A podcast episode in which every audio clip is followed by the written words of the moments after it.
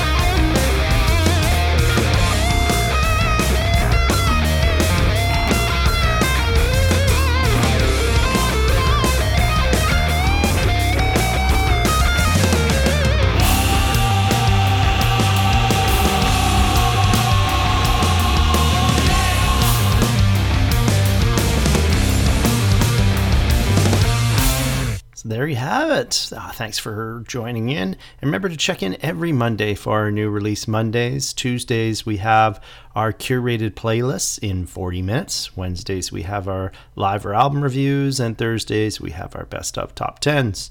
You know where to go www.themightydecibel.com. Have a great one, eh? Bye.